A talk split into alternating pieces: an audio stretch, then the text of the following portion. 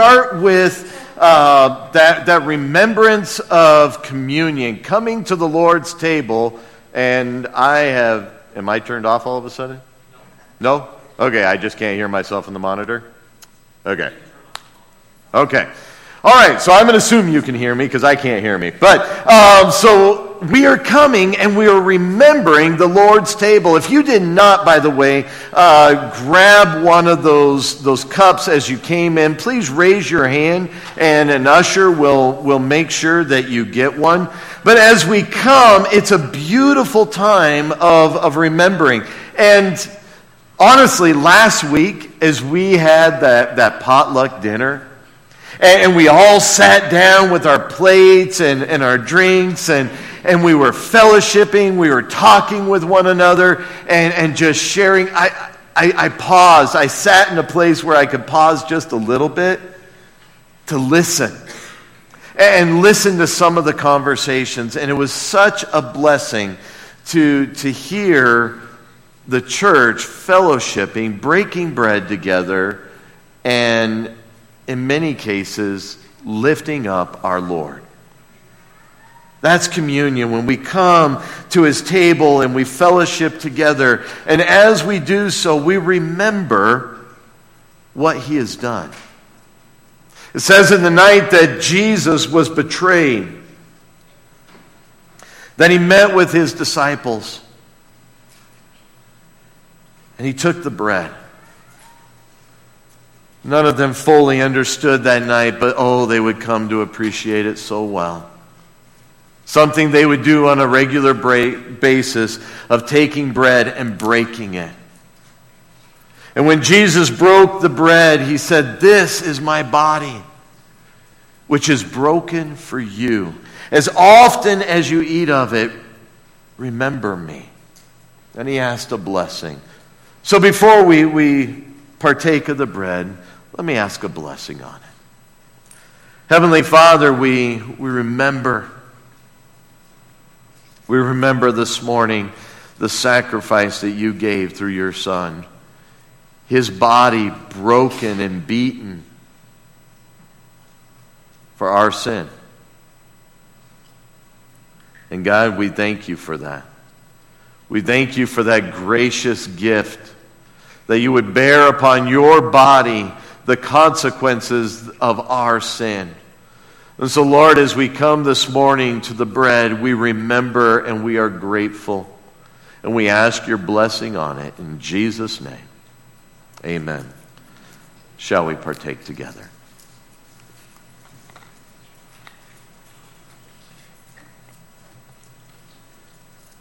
In another beautiful picture, Jesus would take the cup. And he said to them, He says, This cup is the covenant in my blood, which is given for you.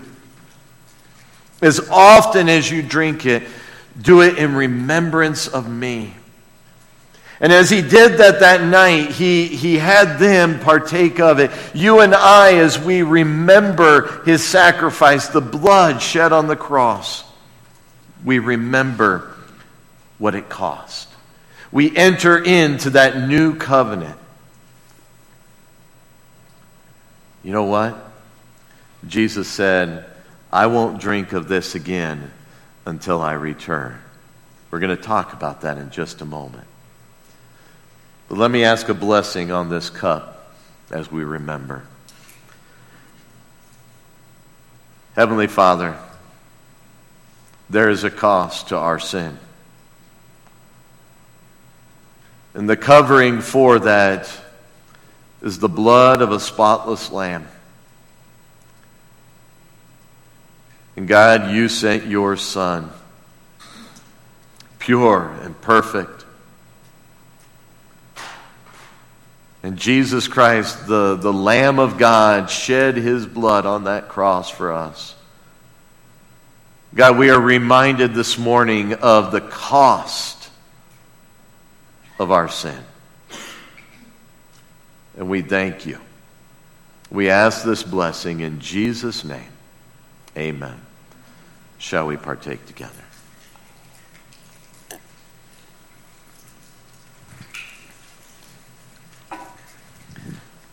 I love that as Jesus would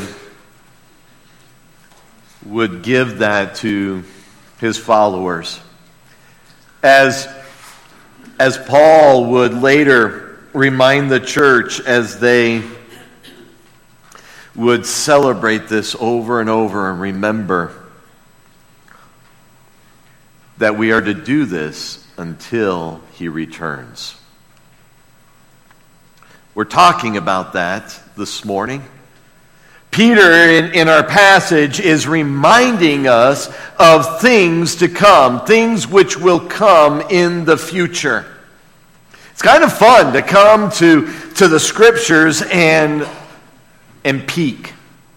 Look ahead just a little bit. How many of you, I, I want I'm just curious on this. This isn't even my notes. I'm just, you're watching a movie, and how many of you actually go and look at how it ends before the movie's done? Have, do any of you do that? No? How many of you have ever read the last chapter in a book before you read the whole? Ah, see? Okay. It's okay. I've read the last chapter in this book too. It's great. Spoiler alert God wins, okay? Um, it's a great thing. And, Peter is reminding them of, of things to come. The rapture is the next big event in God's revealed plan. And I say revealed plan because God is constantly working. And there are some amazing things that are going on in this world right now. But the rapture is God's next big event. Turn with me as we look at some things in 2 Peter chapter 3. We're going to pick up where we left off last week, but we're going to jump back one verse because I believe it's pertinent to the topic at hand. Verse 9 says this The Lord is not slow about his promise, as some count slowness, but is patient toward you, not wishing for any to perish but for all to come to repentance. But the day of the Lord will come like a thief, in which the heavens will pass away with a roar, and the elements will be destroyed with intense heat, and the earth and its works will be burned up. Since all these things are to be destroyed in this way, what sort of people ought you to be in holy conduct and godliness? Looking for and hastening the coming of the day of the God, because of which the heavens will be destroyed by burning and the elements will melt with intense heat. But according to his promise, we are looking for the new heavens and new earth in which righteousness dwells. Therefore, beloved, since you look for these things, be diligent to be found by him in peace, spotless and blameless, and regard the patience of our Lord as salvation. Just as also our beloved brother Paul, according to the wisdom given him, wrote to you, as also in all his letters, speaking in them of these things, in which are some things hard to understand. I agree. Which was untaught which the untaught and the unstable distort, as they do also the rest of the Scriptures to their own destruction. May the Lord add a blessing to the reading of His Word. And as we come to this passage, I want us to consider some upcoming events. Okay, and I even put together a nice little slide here so it's kind of a map of future things. And I don't know about you, but when I look at a map, I like to know where I'm at. It helps me figure out where we're going. Okay, so you are here.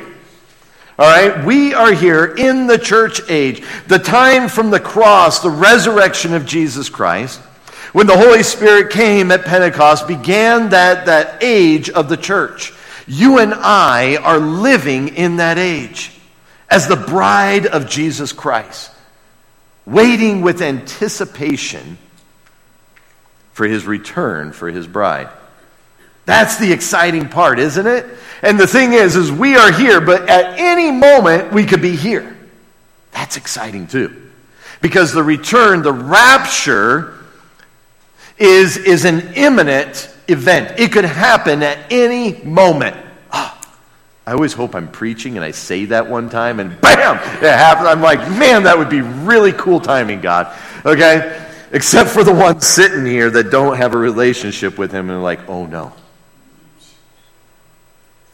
But this message is for you too, if you're listening.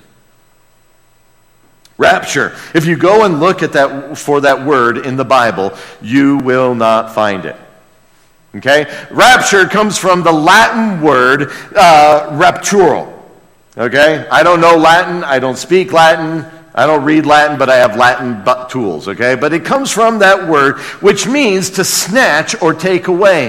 In Thessalonians, we see that Jesus Christ will come back and snatch up, gather up, take away his bride. It's a beautiful picture. And there will be a, a, a, wedding feast, and it will be amazing. At that time, Jesus will take the cup and he will drink once again with his bride. What a beautiful thing that he's not drinking now. He's not drinking from that cup now because his bride is not complete. But soon she'll be ready. She's preparing herself. And, and at that time of the rapture, the church is taken, the Holy Spirit is, is removed, the, the restrainer is removed, as Second Thessalonians talks about. And at that point begins a, the great tribulation, seven years. Daniel talks about it as the 70th week. But this will be a time of great, great tribulation. We're going through that with our youth right now and discussing it. The things that this world will endure is horrific. And the worst thing of all is Satan himself will come and embody the one called the Antichrist. And he will rule on this earth like never before for seven whole years. And then comes the second coming of Christ. Notice, the rapture is not the second coming. He meets us in the clouds, He gathers His church to Himself. He doesn't return, He brings us up. That's exciting. But at the end of that seven years, Jesus Christ returns. The first time Jesus Christ presented himself, he rode a donkey palm branches, people singing, Hosanna, Hosanna. A donkey is, was a, a symbol of peace. The angels, as he was born, peace on earth.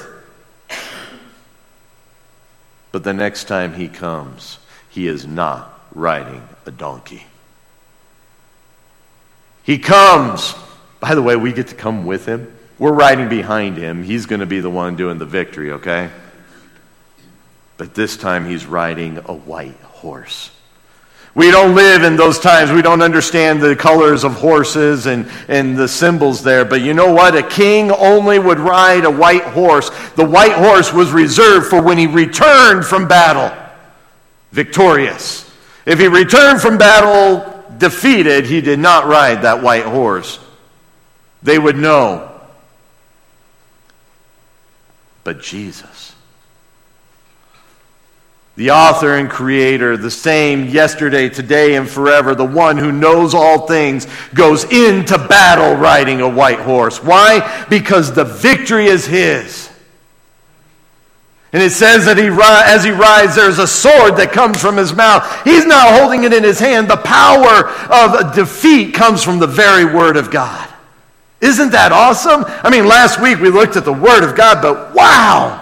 To come riding on that horse with the power of his word. That's victory.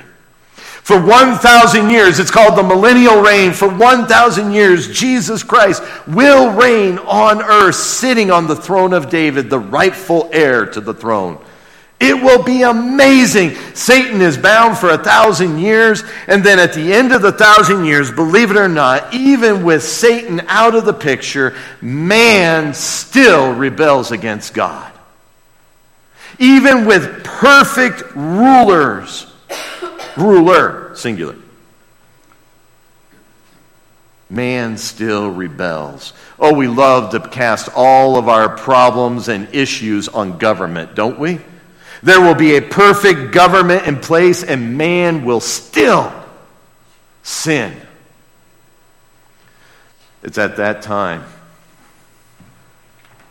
Satan will be released. And once for all, there will be a judgment. It's at that time the books are open. says that death and Hades are cast into the lake of fire. And it's final. It's at that time that the earth will be burned up, as Peter is saying here. And there will be a new heaven and a new earth. And we will dwell and reign with him, those who are his, for eternity.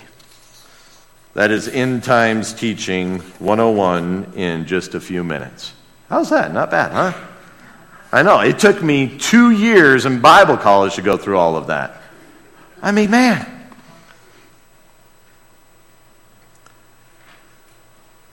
If you want to look at these events further, we won't go there today, but Revelation 21, Matthew 24, wonderful chapters to read and study pertaining to these events.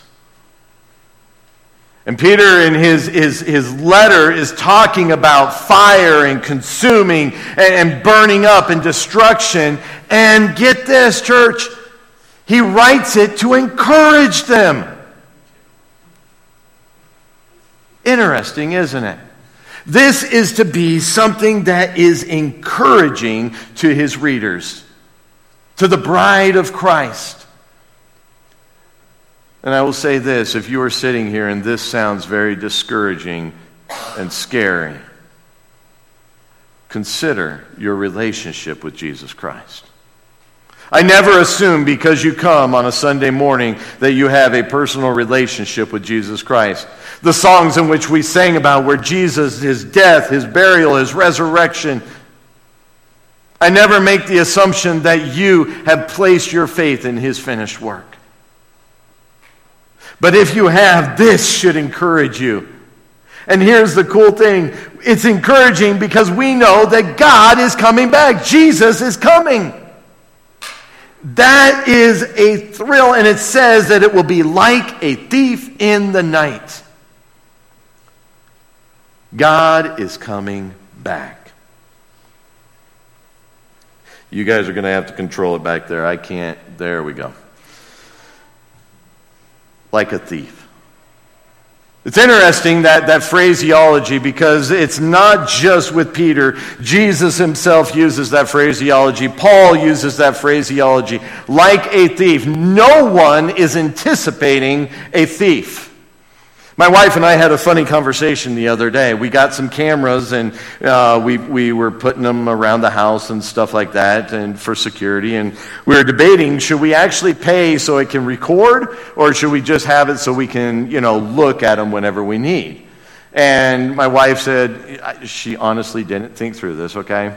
But she goes, well, if someone's, you know, taking our car, we can just turn on the camera and record it. Now, wait a minute. If I know that they're coming to steal my car, I'm not going to be sitting going, oh, I need to get this on camera. I'm going to go out my door and stop it, right? You don't anticipate a thief. If you do, you do something about it. This is something that comes when it's least expected. And his return is imminent. I love that. 1 Thessalonians 5 talks about the return and in the imminent return of our, our Christ as a thief in the night. When you're resting.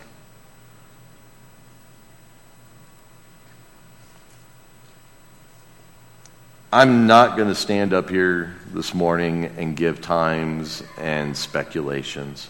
There's plenty of them out there. And honestly, if I did that, I would, I would look the fool. I know it's soon. I know that when we look at Scripture and we see the, the signs, the birthing pains that are happening, we look around our world and our world is primed for the coming of Jesus Christ. But here's the thing it's imminent, it could come any time. I love here that Peter states, will come. There is an assurance there. There is an absolute. This is not maybe or I hope. He will come. Did you see that? It's, it's so encouraging. And the false teachers are, are saying, Are you sure he's going to come? It's been, it's been just years upon years. I mean, think about it. They were, they were only talking like 20 years or so. Here we are 2,000 years later. And over and over, those who, who scoff continue to scoff. They don't look for his return. They mock the very God that has given us his word, who has been true to his word time and time again. It's interesting, though, as Peter writes these words, those mockers evil, sin, will be judged. God will judge. God's judged this earth before. You read in Genesis. Sin was rampant on the earth, and God sent a flood to wipe out the world. But this time, when his judgment comes, it'll be with fire. Look at some of the adjectives that are used as Peter is describing what is to come. Think about it. He talks about it with a roar. I don't know if you've ever been next to a large fire, but there is a roar to it. I have stood next to forest fire, well, not close, but close enough you could hear the roar. It talks about the intense heat. So intense that things are burning up, they are melting. This is a purification process. They do it with gold. Intense heat. And they place that metal over the heat, and all the impurities come to the surface and are removed. This is a purification process. Once and for all, God is removing sin and evil. And nothing, nothing and no one will escape that judgment. Well, some of you may be sitting here, as I have before You are very familiar with, with mockers.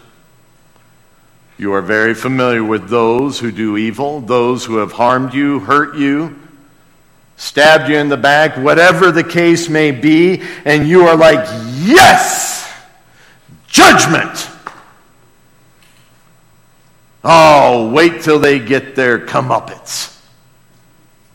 And we long for that day. We're like, God, come quickly.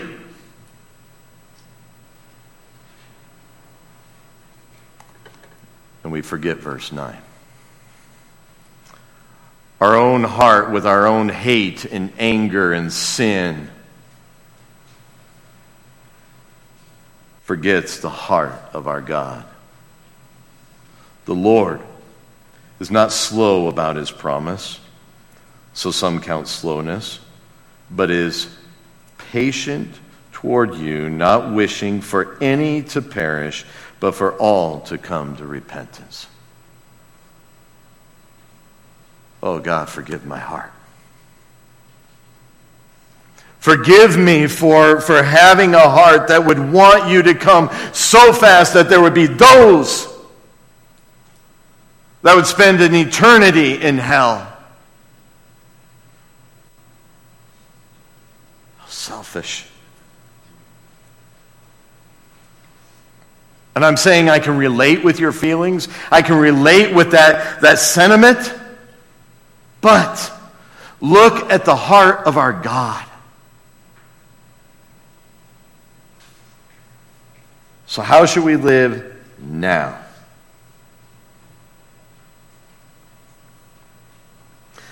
You know, as I, as I read verse 9 initially in my studies, the first time I went through Peter, I, I made this note. I made a note that drew to mind those who are lost and perishing. And as I studied it again, I was like, you know, I'm, uh, wow, I'm so compassionate towards those lost. And my mind continued to went, go to the lost individuals. And I failed to realize what Peter stated there. But is patient toward you.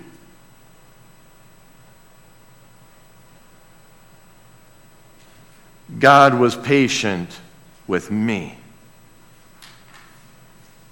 He patiently waited and drew me to himself.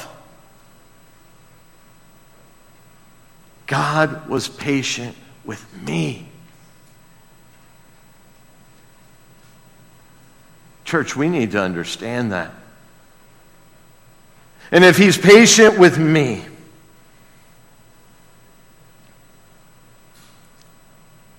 I need to have His heart. And that heart will change how I live here and now. Peter challenges his readers. I, I, love that about Scripture. You don't come to Scripture and you're like, man, that was easy to read. I can go on with my day now. No, you open up the pages of Scripture and you're like, oh, man, I don't think I read that right. Oh, man. It's challenging, it's convicting. And he says to his readers, the world, sin, evil, it's going to be burned up. Everything you and I are working for right now will be burned up. Think about that for just a moment. All the things we place value in in this temporary life, burned. So, if that's the case, then how should we live? And I'm not saying that we don't make investments, that we don't live smart. But we have a perspective on the here and now that will impact eternity. Peter says, What sort of people ought you to be in holy conduct and godliness?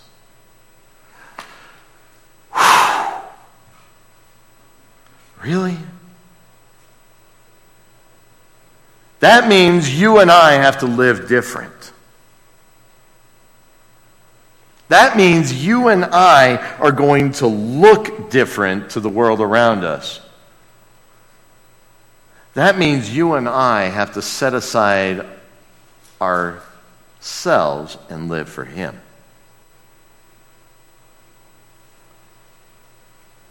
Peter's coming full circle on his argument.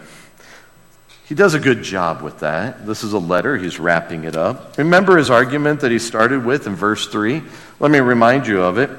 2 Peter 1 3 says, Seeing that his divine power has granted to us everything pertaining to life and godliness through the true knowledge of him who called us by his own glory and excellence. God has equipped us to live this life to mature and become more like Him. He's given us everything we need. And Peter has spent his, his entire letter reminding them of that. God is equipping his people. Peter is challenging them to remember the true knowledge, the things that have been given to us in the Word for right living, causing us to mature As you and I know His Word, we will mature in our Christian lives.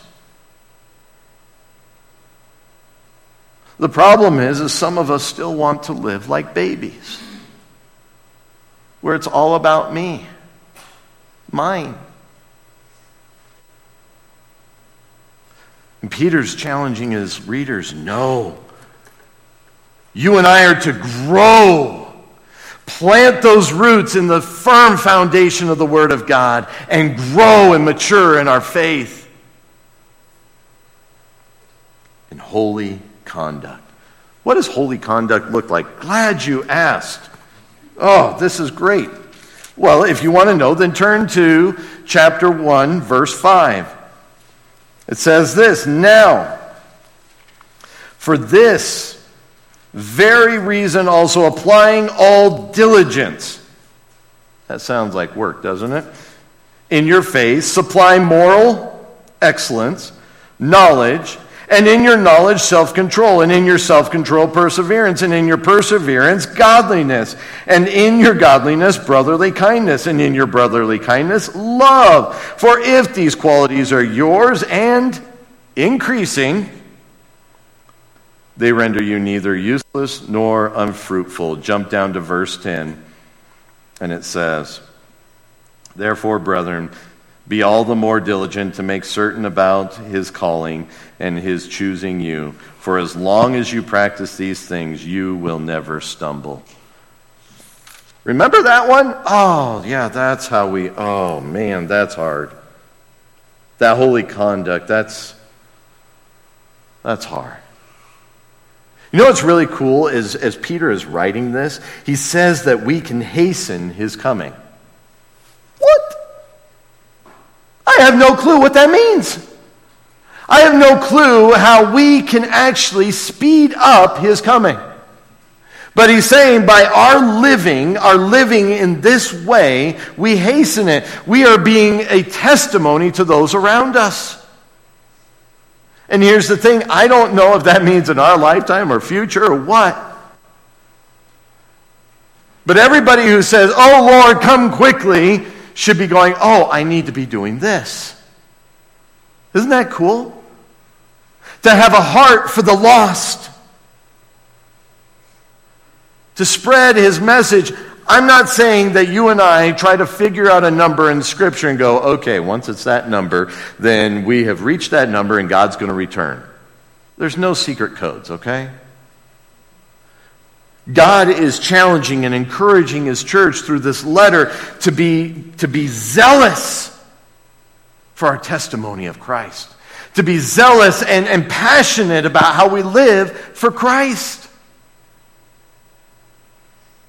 And if for no other reason, that we remember that God was patient towards us so that we too could come to Him and have a relationship with Him. Church, this means that you and I have an eternal perspective. Jesus, when he taught us to pray, gave us kind of an outline. As we pray, we are to be praying for thy kingdom come. To be desiring that, that one day he will rule on earth. We are to have an eternal mindset, even in our prayers.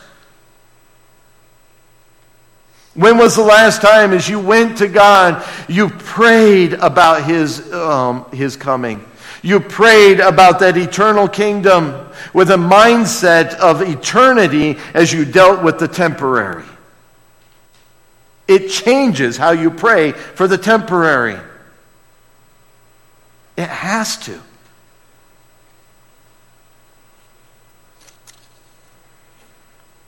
I love that in verse 14. Look at, look at the verbiage in 14. Therefore, beloved, since you look for these things, he doesn't say, I hope you look for these things, or I pray you look for these things. He's just making the assumption that you are doing this. Maybe I should do that. Just assume that you are living this way and doing this in your life. Since you Look for these things. What things? Peace. Knowing that you stand with Him, spotless and blameless. The purity that comes from the blood of Jesus Christ that we just remembered. The life that we are called to live spotless, blameless. The heart of God of patience towards salvation.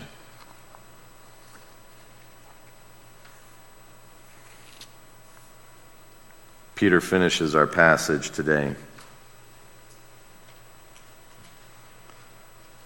with a stern reminder of not twisting the Word of God.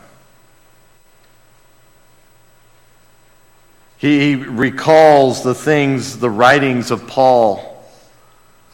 And did you see how, how, he, how he labeled those letters that Paul wrote? Some of them very confusing. Paul was a lawyer, okay?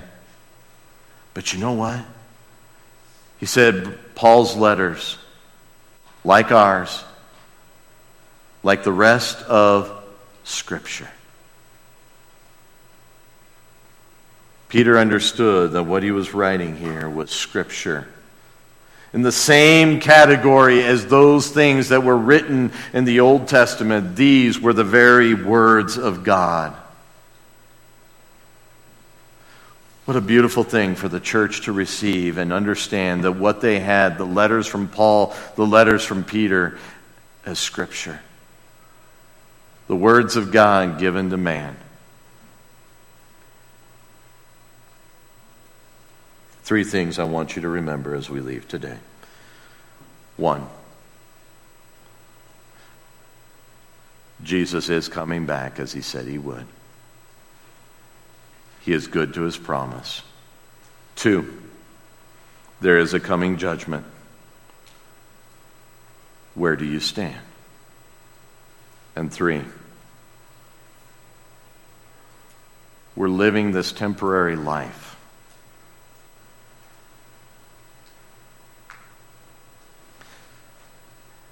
Are you maturing? Are you living this temporary life in a way that points others to Jesus Christ? If not,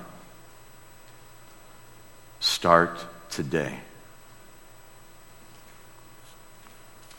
Church, are you ready? To live for eternity today. Let's pray. Heavenly Father, there are days it's hard to have an eternal mindset when the burdens of this life are very real. When the struggles continue to come. Oh, but God, all the more we need to have that eternal mindset. I pray that our church, Lord, we would live for eternity, not for today. Our choices, our actions, our words would point people to you. Oh God, give us a heart like yours. We ask this in Jesus' name. Amen.